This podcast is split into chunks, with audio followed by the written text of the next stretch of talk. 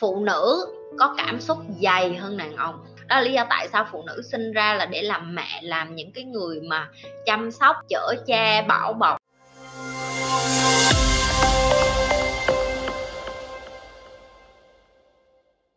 Cảm xúc chỉ là một thứ có thời hạn, đúng không? Vậy không em, cảm xúc con người đã ra là có cảm xúc rồi. Em nghĩ sao con nít đã ra cái nó khóc vì nó sợ, nó ở trong nước qua ngày giờ nó đi ra đời, nó không khí, có con người, có mùi hôi, có đủ thứ, nó sợ. Đó là cái cảm xúc của nó phải khóc. Tại sao nó đói nó khóc, tại sao nó không có mẹ nó khóc. Rồi con nít lớn lên cũng vậy.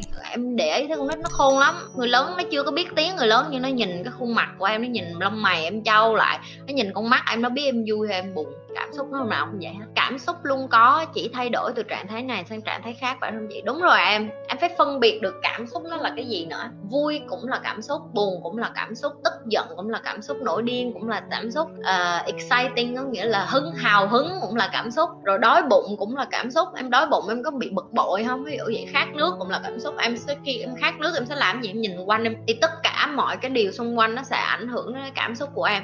Phụ nữ có cảm xúc dày hơn đàn ông, phụ nữ có cái tầng cảm xúc nhiều hơn đàn ông, dày hơn cả đàn ông. Đó là lý do tại sao phụ nữ sinh ra là để làm mẹ, làm những cái người mà chăm sóc, những cái người mà chở che bảo bọc, tiếng Anh nó gọi là nurturing, là những cái người mà liên quan đến gia đình, là phụ nữ cái cảm xúc họ giàu hơn, họ dày hơn.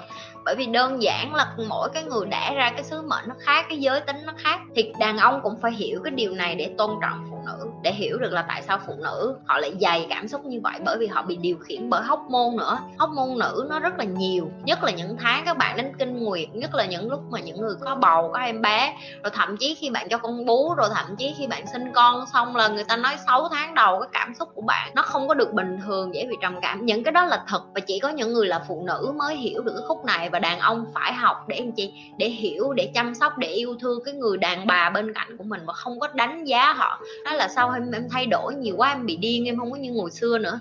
Bởi vì các bạn không có tầng hormone đó. Các bạn chỉ sống có cuộc đời của bạn từ nhỏ đến lớn nó easy như vậy, nó một đường thẳng vậy. Phụ nữ nó là dài này, lên xuống, lên xuống, lên xuống, lên xuống. Và phụ nữ phải học cách điều khiển cái điều đó. Cho nên là phụ nữ cái phần cảm xúc nó khó và nó khổ hơn đàn ông rất là nhiều. Quan trọng là mình đứng ngoài nhìn cảm xúc đó, phải không chị?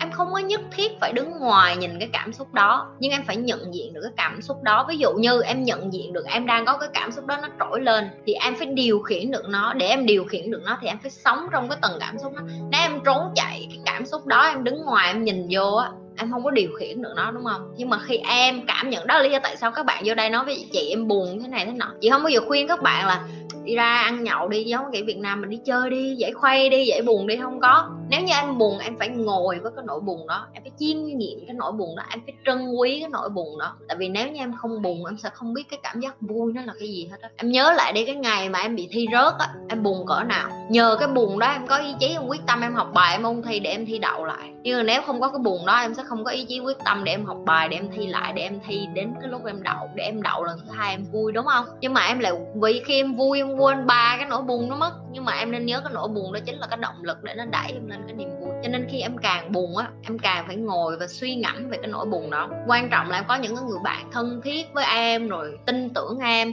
để em có thể ngồi, em có thể giải bày. Em gặp một hai người em có thể biết cách giải quyết rồi đó. Em có thể biết được là con bồ tao nó ngoại tình mày ơi, tao buồn lắm, nhưng mà tao nói với mày vậy thôi, nhưng mà tao có hướng giải quyết rồi, tao sẽ chia tay nó, nhưng mà tao chỉ muốn ai đó tâm sự thôi. Đó là một trong những cái cách em giải tỏa nỗi buồn. Nhưng mà em chỉ tâm sự, nhưng em không có đem cái đó đi kể lể hết đầu này xóm nọ, bôi tro trắc trấu, làm cho người phụ nữ đó xấu mặt đi. Tại vì em nhớ em làm cho người đó xấu đi thì em cũng xấu đi. Tại em yêu người đó mà, em là cái đứa ngu đầu tiên, em yêu nó, giờ em kêu mày giống như đi dở áo với người xem lưng. Tao ngu, tao yêu con đó, cho nên tao không. Mình là nam nhi, mình là nữ nhi, đại trượng phu, mình phải đứng trên chân của mình chịu trách nhiệm. Ok, mình ngu, mình yêu ngu thì yêu lại, đơn giản vậy thôi. Cũng quay trở lại cái điều đó. Xong rồi em sau em tâm sự, sao em về nhà em làm gì? Em ngồi em gặm nhắm cái nỗi buồn đó. Nhưng em phải cho em một cái thời hạn, em buồn bao lâu, em buồn xong em đứng lên em lại phải sống tiếp, chứ em ngồi đó em buồn hoài cũng không được. Em học từ cái sai đó rồi em đứng lên em lại sống tiếp, chứ em đừng có buồn cả đời em hận, hoặc là em cứ đâm đầu vô game, đâm đầu vô rượu bia, hút thuốc lá, không thể sống như vậy được. Ok, cho nên là em phải cảm nhận cái cảm xúc đó, em phải sống với cái cảm xúc đó nhưng không được đắm chìm trong cái cảm xúc đó. Em phải biết được là khi nào là đủ, khi nào là dừng và khi nào là mình phải đứng lên tiếp. Đó gọi là điều khiển cảm xúc. Mặc dù em đã hiểu được tâm lý của bản thân, sự lo lắng, trống rỗng, hoang mang, tiêu cực, tuyệt vọng, em không còn bất ngờ khi nó đến nữa. Nhưng khi nó đến em vẫn thấy trọn vẹn những cảm xúc đó. Ê, thì em thấy cảm xúc là bình thường mà. Em không có thể nào mà chối bỏ cảm xúc của em được. Em không có cần nhất thiết phải sống theo cái kiểu là chị em không có muốn đối diện với những cái cảm xúc đó, em muốn sống như một người bình thường. Không á, cuộc sống nó phải có cảm xúc, nó phải có cảm xúc nó mới có màu sắc, nó mới vui. Chị cũng vậy thôi, chị tỉnh thức thì tỉnh thức xong nhưng mà chị vẫn cảm xúc, chị vẫn có chứ. Chị là con người mà, em đẻ ra con người, em là cảm xúc nhưng mà chỉ khác nhau đó là em không thể nào mà em chặn cái cảm xúc của em được. Bởi vì em chặn cảm xúc em riết hồi em biết nó giống như mấy cái con zombie á, những cái con mà xác chết đi qua đi lại mà không có linh hồn á, em đâu có muốn sống như vậy. Sống như vậy khô khan lắm. Ta đi ra đường nhìn em, người ta cũng muốn gần em nữa. Có sự lựa chọn nào mà mình cần đặt cảm xúc vào không ngoài tình yêu? Không em, không có một sự lựa chọn nào em nên để cảm xúc vô hết. Chị nói thiệt luôn. Cảm xúc là chất xúc tác để em có suy nghĩ, nhưng em không được để cảm xúc điều khiển cái quyết định của em. Quyết định của em nó phải đến từ phân tích, giải thích, định nghĩa. Thậm chí nếu em nói em yêu chị Nhi, em cũng phải phân tích tại sao em yêu chị Nhi. Em phải phân tích được chị Nhi là cái người xấu, không đáng để yêu. Xấu cỡ nào, như thế nào gọi là người xấu, lừa đảo không, có làm thế này thế nọ không. Nếu như tất cả mọi thứ đó chị Nhi đều không coi, ok bây giờ em yêu. Và không phải với chị Nhi không, tất cả những người khác em coi, em học. Em phải làm như vậy. Người này có đang xạo không, xong giác quan của mình nói mình có nên tiếp tục người này không, người này đang bày cho mình là điều tốt hay điều xấu. Em nên ngờ vực. Em sống em phải ngờ vực. Em ngờ vực trước, nhưng mà sau khi em ngờ vực em đưa hết câu hỏi mà người ta đúng là người tốt thì bây giờ em yêu thương người ta được, em chăm sóc người ta được, em lo lắng cho người ta được, em dành thời gian cho người ta được. Chứ còn nếu mà em không làm cái chuyện dùng cái đầu em trước cái gì em cũng cái này là xíu em đau khổ thôi. Đau khổ mà đâu có ngu nữa. Chị cho em hỏi cách mình biết đó là trực giác mà không phải cảm xúc.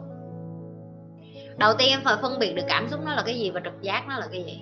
Trực giác là những cái này nè: mắt, mũi, miệng, tai, da của em. Em có nghe người ta nói hello em bị cái gì nổi gai ốc không, hay là em gặp một ai đó em bắt tay cái em cảm thấy em có một cái gì đó chạy trong người em nói người này có một cái năng lượng gì đó mà em không thích chẳng hạn, hoặc là em ôm ai đó em chào em thấy là cái mùi cơ thể của họ em không có thích.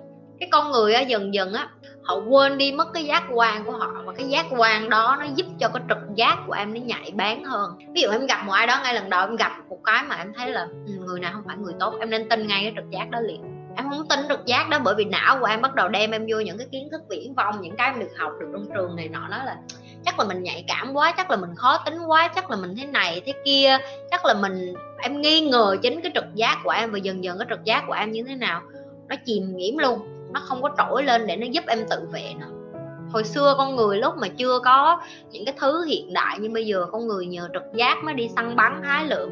Da của em phải cảm giác được nấm nó nấm độc hay không, rồi lỗ tai của em phải nghe tiếng từ xa để em chạy thú rừng đúng không, rồi tất cả mọi thứ, thậm chí tóc của em, rồi lông lá trên người của em, tất cả mọi thứ nó đều là cái để tạo ra cái sự hỗ trợ cho trực giác của em, và em phải tin vô những cái điều đó. Nếu em hửi một cái thằng đàn ông hoặc một cái đứa con gái mà em không thích cái mùi của nó, có nghĩa là người ta không có thích hợp với em rồi, người ta không có tương thích với em rồi. Em có thấy nhiều người em đi gần họ em thấy người ta hôi nách gần chết không, mà nó vẫn có bồ không, em biết tại sao không? Tại cái mùi hôi của họ tương thích với nhau, họ thích ngửi cái người như vậy và người kia cũng thích như vậy.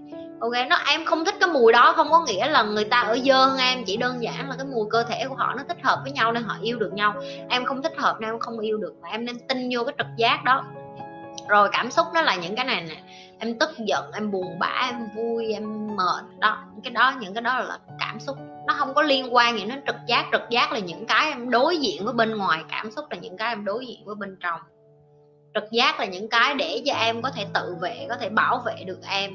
Còn cảm xúc đó là những cái bên trong của em hỗn độn, em vui vẻ, em buồn, em nản, tất cả những cái đó là cảm xúc. Đó, phân biệt vậy thôi. Như thường lệ, đừng có quên like, share và subscribe kênh của Nhi. Nếu như bạn đã coi kênh Nhi thường xuyên, đừng có quên like, share và subscribe.